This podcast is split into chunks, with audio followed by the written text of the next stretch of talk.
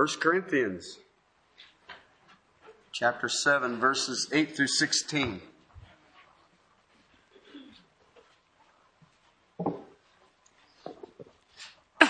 Let's ask the Lord to teach us, and then we'll read His holy word. Father, I pray that uh, that the hearts of all who sang this morning would rather have Jesus.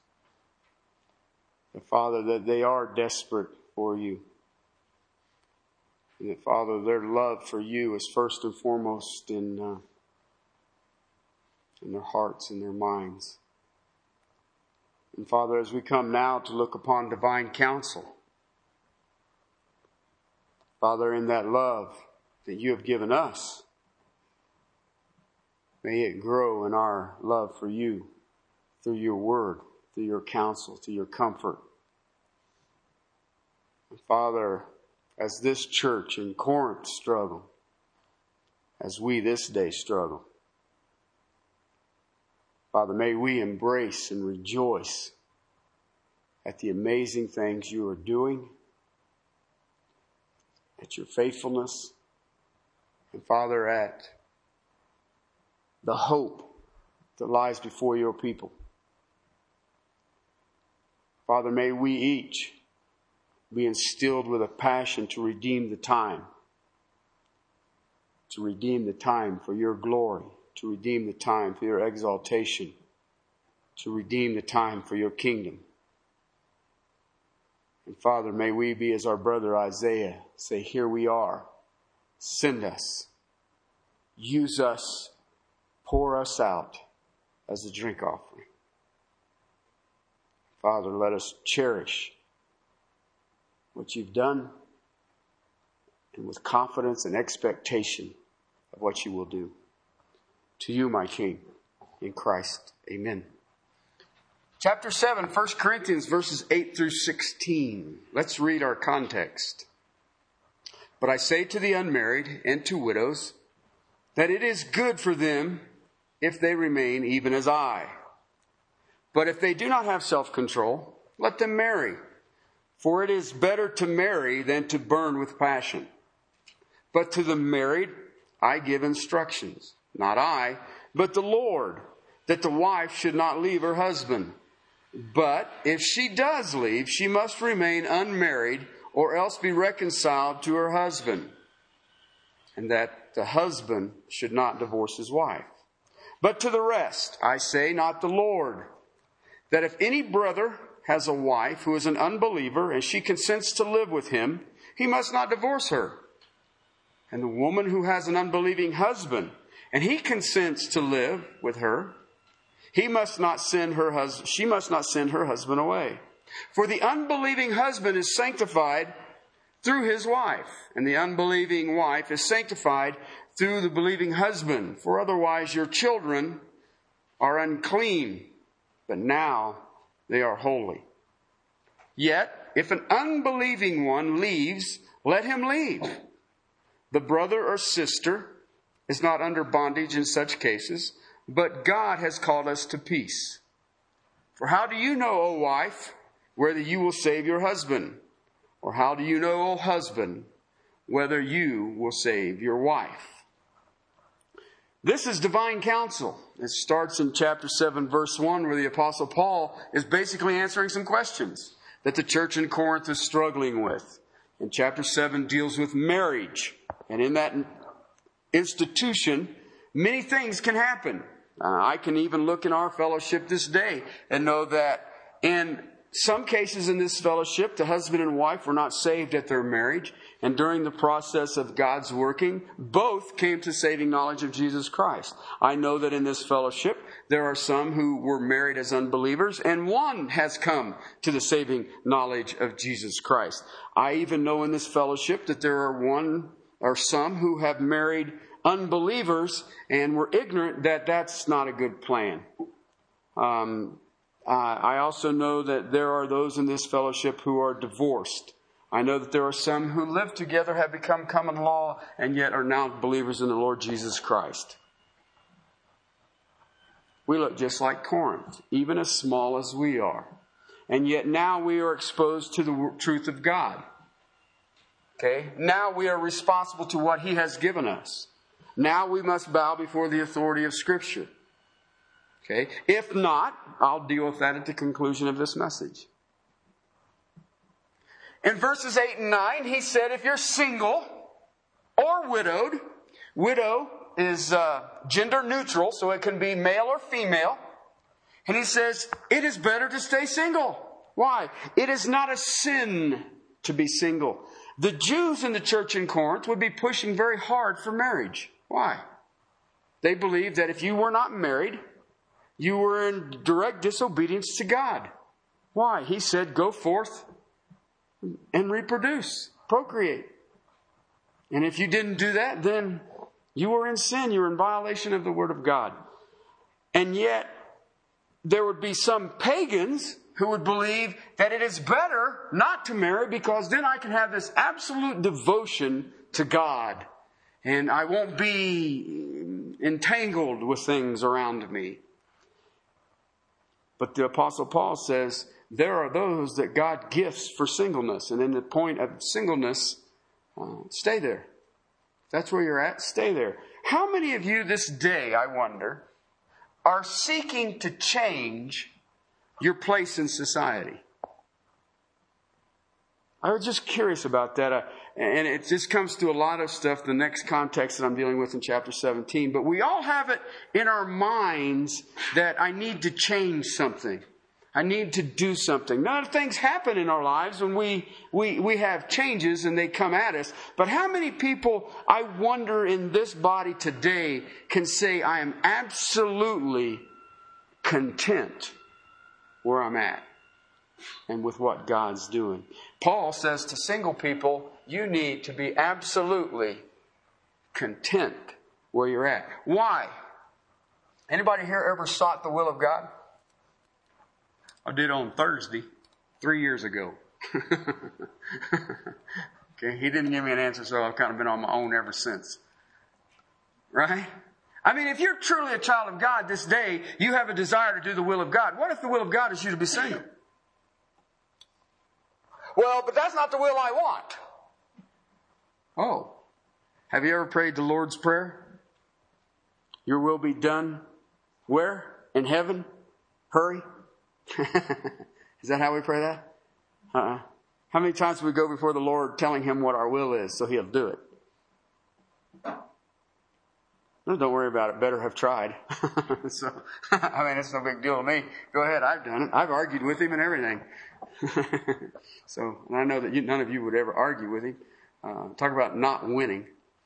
All right? But there are times that we are single. We, our society, push that now. You're at a certain age. You need to be you know, I hear people, uh, what is it? Uh, I will be, uh, my uh, biological clock is running out. I bet Sarah thought that too. What do you think? I'm 90, I'm pregnant, and this ain't funny. okay? All right? I mean, really? Come on now. Are you guys, some of you, you know, I can sleep with my eyes open. He thinks I'm awake. No, I know. I used to sleep with my eyes open. But uh, you need to grab a hold of this because wherever position you are, if you're married to an unbeliever today, guess what? That's God's will. Did you ever think about that? If you're married to a believer who's a pain, hmm, God's will. But rest in this. I will perfect in them that I have called them to. That's what the apostle Paul said, and so I rest in what Paul says. But we have a problem with singleness. We think that it, but if you think about it, I see married people who wish they were single. I see single people who wish they were married. And God says, I wish you would be happy with where I have you. And that's basically what he does in verses 8 and 9. But he gives to married people, Christians, two Christians who are married. Stay. Stay married. Not only that, take that marriage and fulfill it to the uttermost. Make that marriage look like the picture of God the Father, God the Son. Why? Because that's where I have you. I want a unity in that marriage that people will look at and say, it is only done supernaturally. I like that. Supernatural marriages. It's what God has called we who are married to unbelievers, or to believers too. And He does it to unbelievers. That's this one that we looked at 12 through 14 last week. I want to brief you back on that quote there. It says, I say, not the Lord. He's saying, I am not quoting the Lord verbatim, but we have already looked at that what Paul says is divine counsel. He says, if you have an unbeliever who consents to live with you, do it. Do not divorce. Why? We have a problem in our society today. We believe that if we are a Christian stuck in a bunch of heathens in our homes, then we become heathens. And God says, you forgot what power you have. God says, no, your present sanctifies. Why? Your present makes it holy ground. And you should stay there for their benefits. If you are an unbeliever this day, married to a believer, you should have a great thankfulness in your soul that your spouse is saved because you receive divine blessings just because of that one individual. That's amazing. It says you hold to them. Unbelieving husband is sanctified through the wife, and the unbelieving wife is sanctified through the believing husband. For otherwise, your children would be unclean, but now they are holy. So when you look at the word sanctification, sanctified, what are you looking at? Holy. Holy. Amazing stuff, isn't it? Then verses 15 and 16 he deals with uh, those who haven't been covered. Have you ever thought about it? When I kind of got to that verse, I just looked at it. I said, you know what? This would be the rest. Really? I mean, he's already covered it. If you're single, this is what you're supposed to do. If you're two Christians married, this is what you're supposed to do. If you're married to a, an amicable unbeliever, this is what you're supposed to do. There's only one group left. Only one group left. I've already dealt with the fact in verse 39 that uh, you don't marry an unbeliever. So that group's already sort of dealt with. I mean, a true Christian won't marry an unbeliever. Okay, why? Well, it's just nasty. Okay, and if not, I have some people in this fellowship that I will direct you to, and you can seek their counsel. Okay? And if that doesn't work, I'll just tell you that the Apostle Paul says you are only to marry in the Lord, and an unbeliever has no ability to do that whatsoever. Okay? So what's the other group? Married to an unbeliever who is not real happy in this Christ stuff, nor the fact that you're in this Christ stuff. Okay? Now this is interesting if you really think about it in the text of the first Corinthians because there were some schisms in the church, wasn't there? There were some strifes, there was some divisiveness, there were some arguments, there was some quarreling going on. They weren't of one mind, of one judgment. They weren't staying in unity. Why? Well, part of the problem was marriages. Was marriages. We have it in our mind today. Have you ever heard this one? What God has joined together, let no man separate. You ever heard that? Do you know what Bible verse that is? Huh? Does anybody know what text that comes out of? It's not in the Bible. Okay? But it sounds really cool, doesn't it? It's, it's like, it should be scripture. okay, well, it might should be, but God didn't think he would use it. All right? And I'll go with the editor. And I want to share that with you because I've seen some things happen that's kind of weird, and I know that this is happening here. He says, yet, okay, yet, he's going to refer back to a, what I call a blended marriage. Yet, if the unbelieving one leaves, let him leave. I, have you ever seen um, a Christian married to an unbeliever and the unbeliever wasn't real happy about that Christ guy? Uh, an unbelieving partner who can't stand your relationship with Christ. I have seen that picture. I've also seen it when the believer makes the other person mad at Christ. That's not this text. That's not this text. Depending on your translation, it says, if the unbelieving one leaves, um, it may say depart, it may say divorce. Okay? All three work. All right, because the word that is used is a technical word in the Greek for to divorce is to literally to separate it, to depart from one. It's a technical term. Okay? So if you have an, a believer and their unbelieving partner leaves, what do you do with what God has joined? Let no man separate. Well, first and foremost, I don't care what you do with it. it's not in the Bible. Okay? Verse 39 says, don't marry somebody unless you do what? In the Lord. Let me explain something to you. If you marry in the Lord, nobody can separate it. What can separate you from the love of God? All right. So when you use the phrase, what God has joined together, let no man separate, I don't even have to use it. What God has joined together, what are you going to do about it?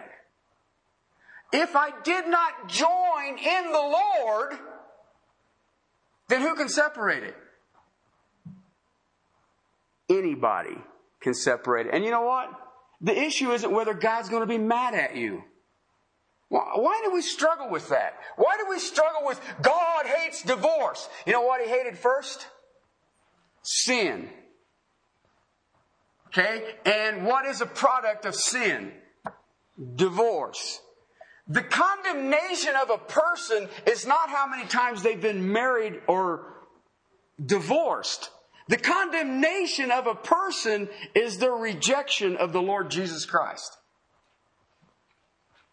Okay, I, I, really wish we could grasp that because natural man only can do what his nature is.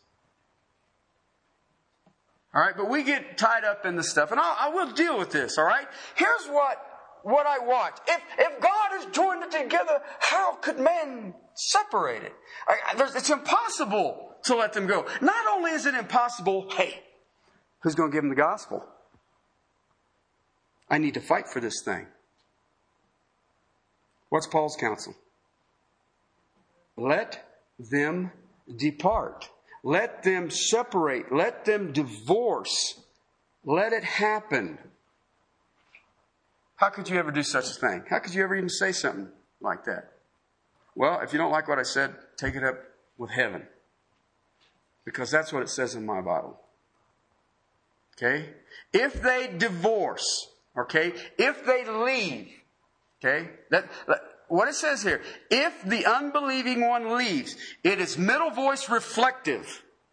Right? In the original language. If the unbeliever takes themselves out, let them go.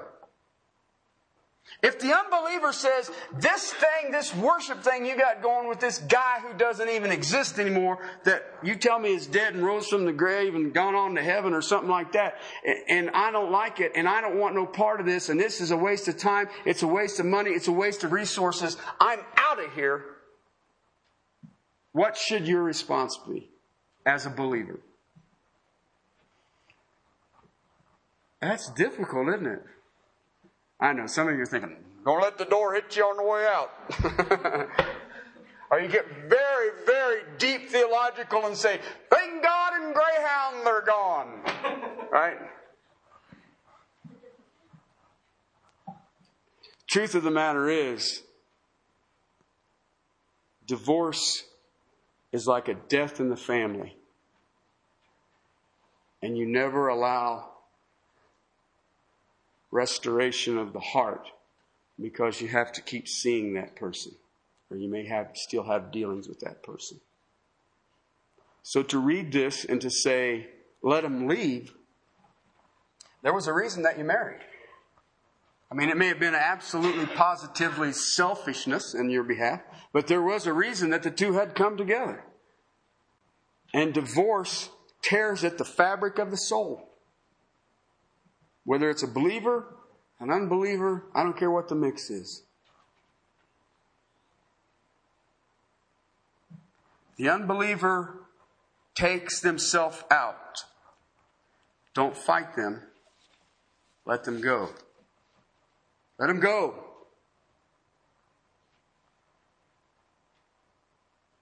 Oh, well, wait a minute. God hates divorce. I remember verse 11.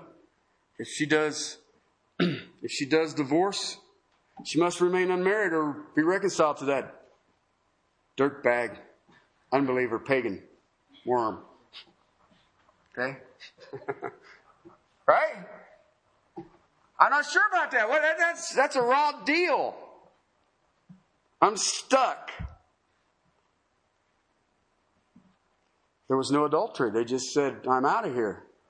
If there's adultery, you know, in verse 15, if there's adultery, you know, we looked at that in, in Matthew 18. If there's adultery, ha, I'm free. You're going to make me carry this around. Well, I want to show you something that's really kind of amazing, actually.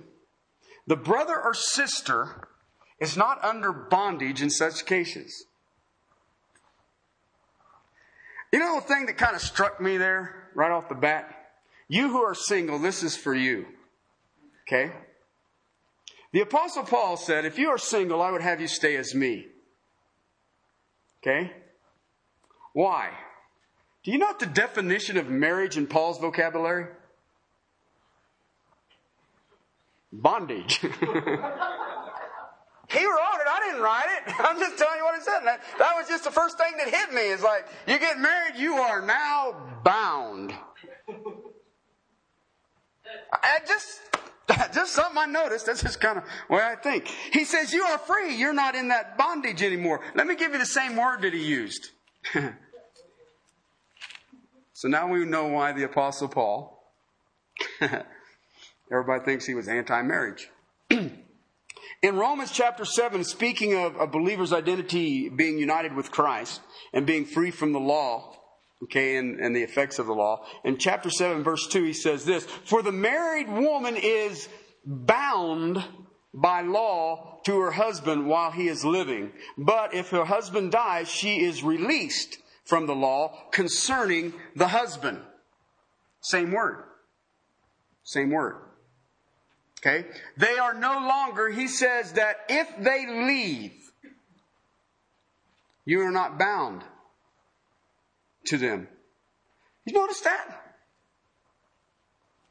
How many times have you ever heard, um, well, probably more than I have, a lot of times people will come to me and ask, when can a Christian divorce? Okay? Which means basically, give me an excuse. Give me a biblical reason. Um, uh, one is um, unrepentant adultery. Okay? You know what the other one is? Desertion. Desertion. You are free to marry if they leave. If the unbeliever departs, the brother or sister is not under the bondage of that marriage. Now then, I'll give you a different view on under the bondage of marriage and Paul's view of it. Married to an unbeliever is like being in bondage. Keep your context. If you're married to a saint of God, then you know what freedom and how wonderful it truly is, especially if you're striving to fulfill your marriage in the picture of the relationship that Jesus has with his Father. Marriage is a wonderful, wonderful, wonderful creation of God the Father. If you are married to an unbeliever, marriage will feel like bondage. Okay? Set you guys up for that one, didn't I? um, desertion is like adultery in its effect. Did you understand that? If a person commits adultery in a marriage, they are deserting the vows, the covenant in which they entered into with that person. They're leaving it. God has made something very precious and holy, and in adultery, you desert that position. It breaks the bond that the marriage has. So does desertion. To leave, to take away, to divorce, to separate, to flee from. One of the benefits of being a Christian is to have a peaceful life. The reason he says let them go, God has called us to peace. To peace. Let me tell you something. Um, peace with God gives you the peace of God. All right? And where is that seen greatest? In the home. In the home. Why? If God has poured His blessing into that home, then His peace is there. Therefore, you live at peace. Let's be realistic. I am 47 years old. I have not known a time on the planet Earth where there has been peace. Never seen it. Okay? And I don't I don't have to go I'm not talking about outside of my community. I'm not talking about, well, you know, the Arabs and the Israelis and that. No, that's what I'm talking about. I'm talking about people who are willing to drive by and shoot somebody just for the sake of doing something. I'm talking about domestic violence. I'm talking about assaulting our children. I'm talking about uh, spousal abuse. I'm talking about child abuse. I'm talking about robbery. I'm talking about murder. I'm talking about raping, stealing. None of those are peaceful. And in my life, I have not known peace on this planet. I have not known peace in my community. I have not known peace in the states that I have lived. I have not known peace. And yet, my relationship in my family is that of the peace of God.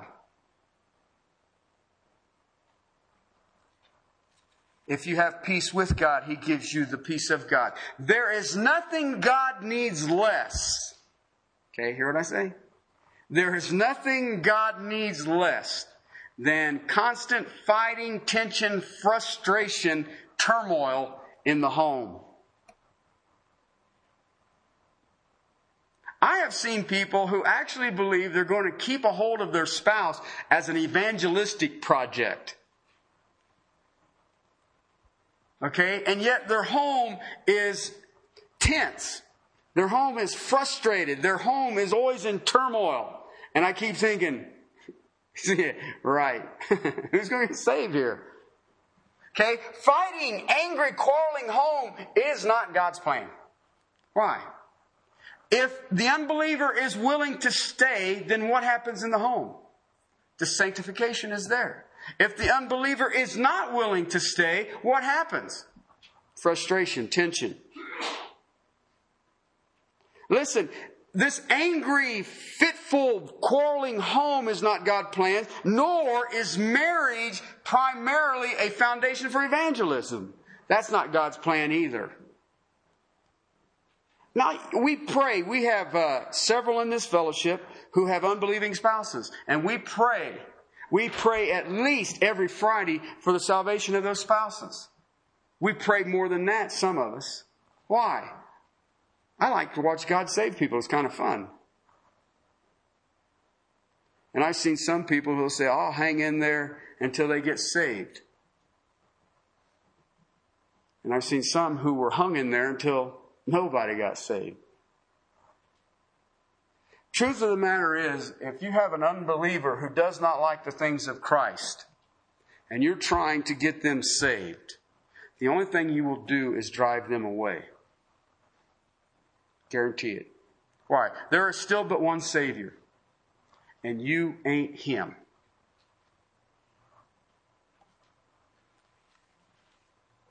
So the Apostle Paul says, if they want to leave, let them leave, and you are not under bondage in such cases. Why? God has called us to peace. If they want to go, let them leave. But I give you a warning now. Hear me well. Let them leave rejecting Jesus Christ, not hating you. Okay?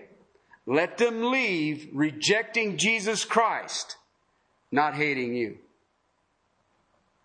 That's key. I have known in some situations where the spouse made it so miserable that if I would have been the unbeliever, I wouldn't have lasted as long as they did. And part of the reason, I know a case right now that I was thinking of where the believer literally drove her husband to adultery. And therefore, by him committing adultery, she was free to divorce. Nice gig, huh? Who will face a greater condemnation before the king? Okay? We've already looked at the text that says your body is not your own. And if you want to look at it in Paul's perspective, you are in bondage. if I let them go, I'll lose the opportunity to see them saved. If I let them go, who will bring them to Christ? Verse 16. For how do you know, O wife, whether you will save your husband? Or how do you know, O husband, whether you will save your wife? How do you know? Let me tell you something. If you're in a house that's full of tension and quarreling and bickering, you don't have to worry about it. That is not an evangelistic tool that the Lord has ever used. Let them go because you have no guarantee that you will bring them to salvation. Not only that, you will destroy the peace that God gives. So now you'll find yourself, if you're fight, if you're trying to destroy the peace of God, now who are you fighting against? Don't tell me your unbelieving spouse. One thing God has never really needed is this tension in between people to bring people to salvation. I remember one time a, a young man and his his um, they were uh, sort of like tent companions. And he felt the calling of the Lord. And as she, she didn't. And uh, boy, didn't she. Uh, and he, he just felt like the Lord, and he was, I, it would almost seem that God was drawing him to salvation. I had a chance to minister to him, and, and they would come to church occasionally, and it was like the, every time she came, she just got madder. Uh, and and I could literally watch the tension building in the relationship between the two. Uh, and they kept wanting to ask me because she kept trying to fight me on their relationship that you know uh, they weren't married, they hadn't taken any vows, and they just you know they were doing it their way. And uh, and I kept telling them that that's not the issue. Okay, the issue is your eternity, and that of course that if somebody's trying to pick a fight with it and you're not willing to fight with them, uh, guess what? You're just going to make them matter. so anyway, I was just thankful that he was marrying her and I wasn't. And uh, eventually it exploded and they never came back again. She got furious. I mean, furious. One one afternoon after church, after time of serve, uh, of worship, she uh, he came up and wanted and had tears in his eyes and was thrilled and, and was just amazed at the Word of God, and she came up to me and did one of these things. You know those? Okay? Those are always a bad sign. That's like somebody saying, I want you to know, first of all, I love you. Okay? When they come doing this, they don't even care whether you believe you love them. so it's just, all right. Uh, and uh, she told me that it was that pious attitude of the patriarchs that have oppressed women and put them in their place. And the whole destruction of the planet Earth is based solely on my proclamation of the Word of God. And I said, Bubba, you ain't not getting saved today, are you?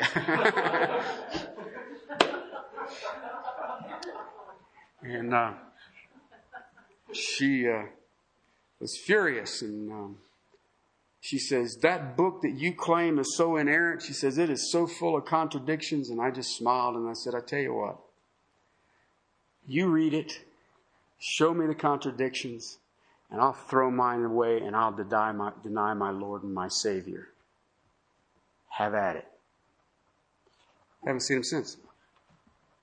Perhaps they got saved. It wasn't that day.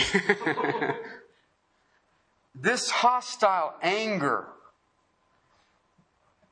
is not where God saves people. And if you believe that you can be married to an unbeliever and they're kind of hostile to the Lord of Lords and King of Kings, and you believe that you can just antagonize that and play with it and that's God's working, understand this. Um, I have the peace of God. Uh, you should have the peace of God. Uh, and I know that the Lord can do without that turmoil in the home. Marriage is not a, a primary instrument of evangelism. Um, and I'll be honest with you, very often the marriages don't seem to last. Okay, uh, there has been some cases, but the majority is, is that married to an unbeliever, uh, it ends up broken. if you're holding on to a marriage solely for the reason of evangelism, all you're going to do is lead to tension, uh, anger, anxiety, quarreling. Why? It is still God who saves. I mean, you can't have that unbelieving husband and slide tracts under his pillow at night or put them in his lunchbox or to the wife or things like that. It ain't going to happen, and I guarantee at some point in time they will get very ticked off. And you also have to understand who created the Institute of Marriage. Remember the six reasons to get married? Yes. You're supposed to say yes. And one of them was the picture. Do you believe in a hostile environment of a man and woman fighting and quarreling over who Christ is and you won't get saved and if you just surrender our house will be better and da da da da da da da da that uh, that is a picture of Jesus and God the Father? Nah. So Paul answers some stuff, tough stuff here, right? If you're single, he says, you know, that's good. Use the gift. Use the gift, redeem the time, he told the church in Ephesus. He said, if you're married to a Christian, stay with them and fulfill that marriage as that picture. Make it the limits that God has set it out. If you're married to an unbeliever, and that unbeliever wants to stay. Stay and let that grace their lives and any children that may come from that union. And if you're married to an unbeliever and that unbeliever wishes to go, let them, because God has called us to peace. Who will witness to them? God will take care of that. Whatever God has given you, as your marital status. Accept that as His will. I will add something else. Whatever your marital status, accept it as His will, but maximize it for His glory. We, we sing that song, have thine own way, Lord. We like that song as long as everybody else is doing what God has said. Have thine own way. How about have thine own will, Lord? I just got done reading a, a sermon by Jonathan Edwards God's sovereignty and the salvation of man. That boy sat around and thought a lot. I could tell. But one of the things that is amazing about his text was he made this statement His will is pers- purposeful and His will is fruitful. If I step out of His will, what happens? Where's your fruit? You know what the first one that I see disappear is? One is love, and out of that comes peace. The person who is not in the will of God is not at peace. If I am single this day and you are not at peace, what's the problem? If you are married to a Christian today and you are a Christian and you are not at peace, what's the problem? If you are married to an unbeliever this day and the unbeliever chooses to stay with you, is content to be with you, and you're not at peace, what's the problem? Why? Because his will is purposeful. Whatever your position is right now, God's will is purposeful in your life. He's doing something right now exactly where you're at. Not only that, you are bearing fruit. It may be an old nasty raisin, but you're bearing one. All right? When I teach the Word of God, I am assured that the Spirit of God picks up that Word and carries it to your heart and He plants it. You know what I like about that? It doesn't qualify whether they're a believer or an unbeliever. He plants it. It may be as a great seed of joy that bears much fruit and flowers into the, to the awesome fragrance of the Lord Jesus Christ, or it may be a dagger of God's wrath.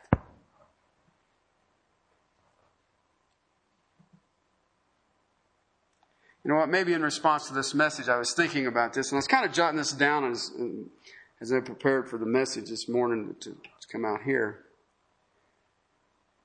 What is God's will?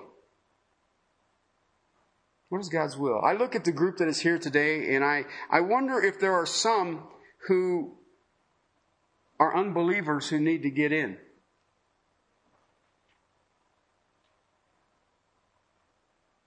I wonder if there's some in this room right now who are believers, but God does not dominate their life.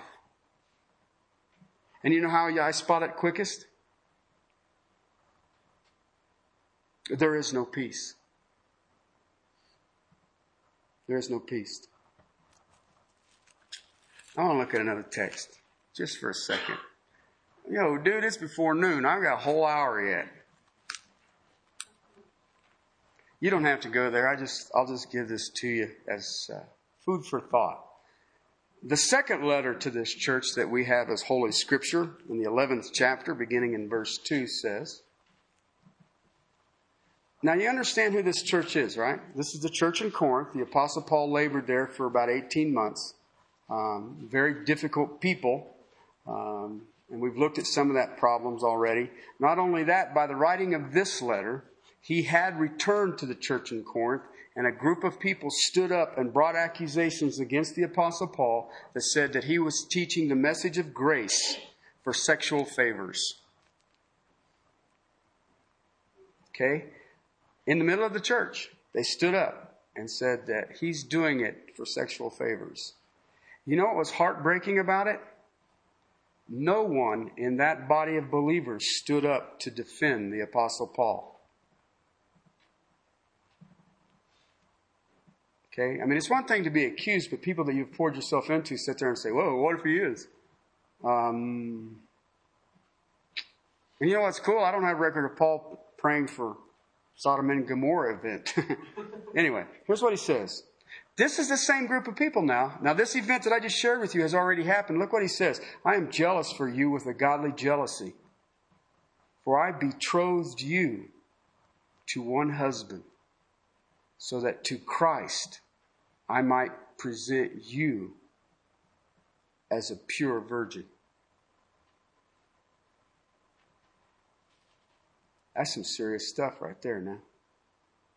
That's the passion of a pastor. I have a jealousy for this group of people because I have betrothed this group of people to one husband.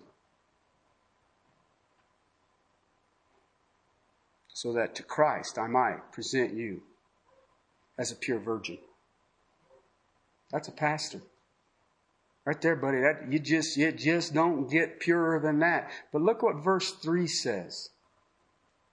But I am afraid that as the serpent deceived Eve by his craftiness, your minds will be led astray from the simplicity and purity of devotion to Christ.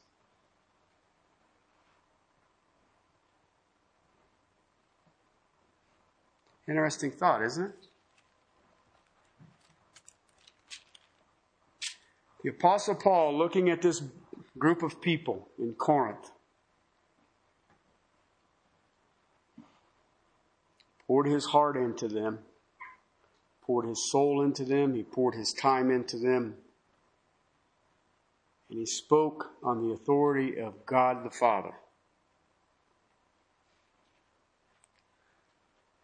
And yet, their response to him was they wanted to do it their own way. You know, today you can go see the ruins of the city of Corinth.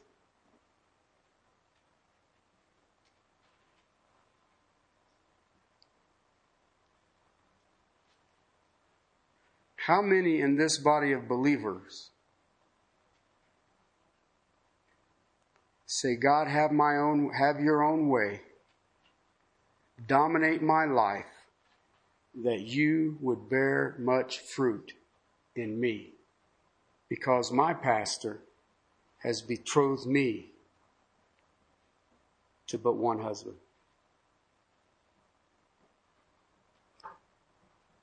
Chapter 13, verse 5 says this.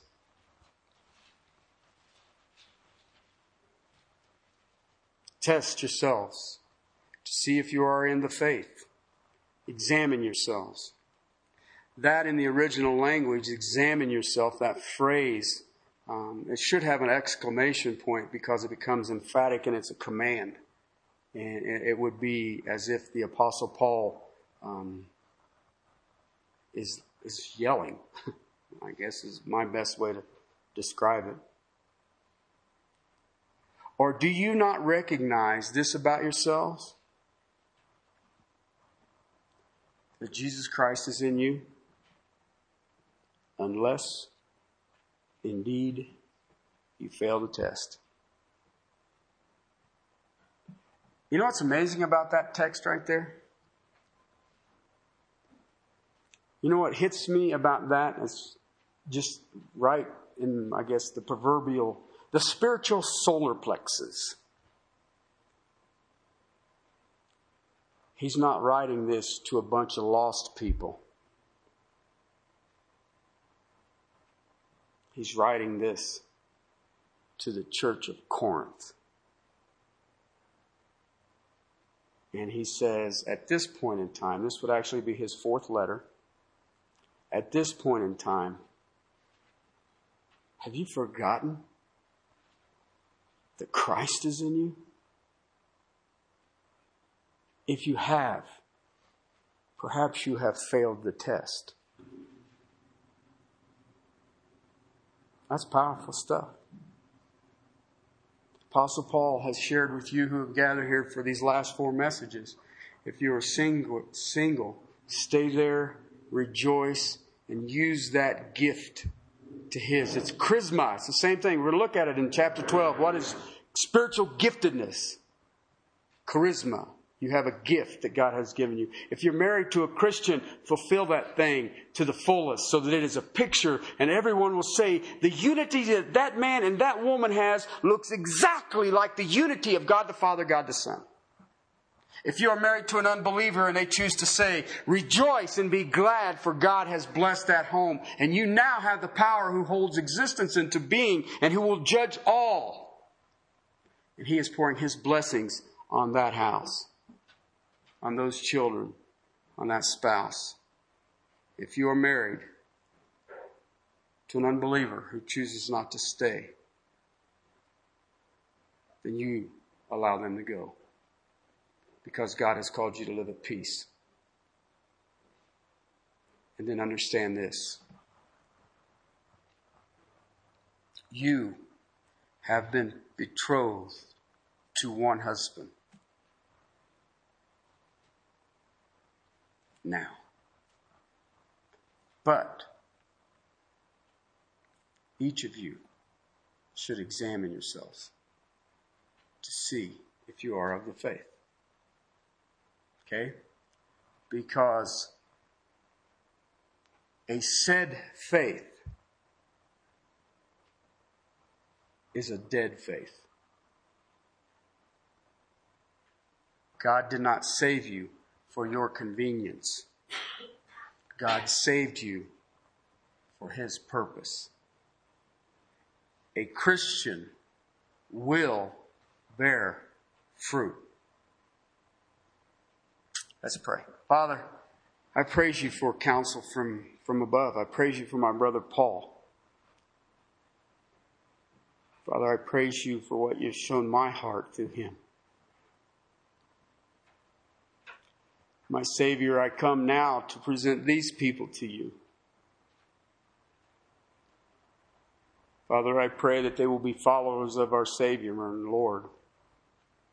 Father, I pray that each of them will bear much fruit beyond what they could ever think or imagine. Father, I pray that you give me the strength and the heart, Lord.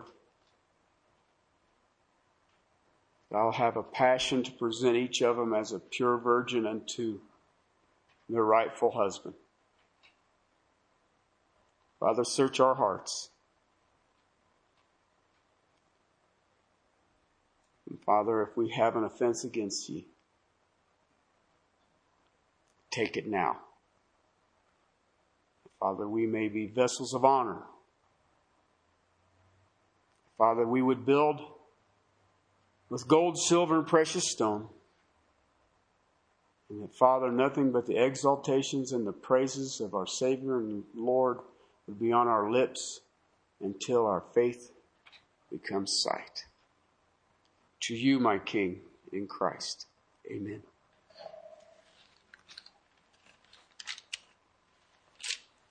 Let us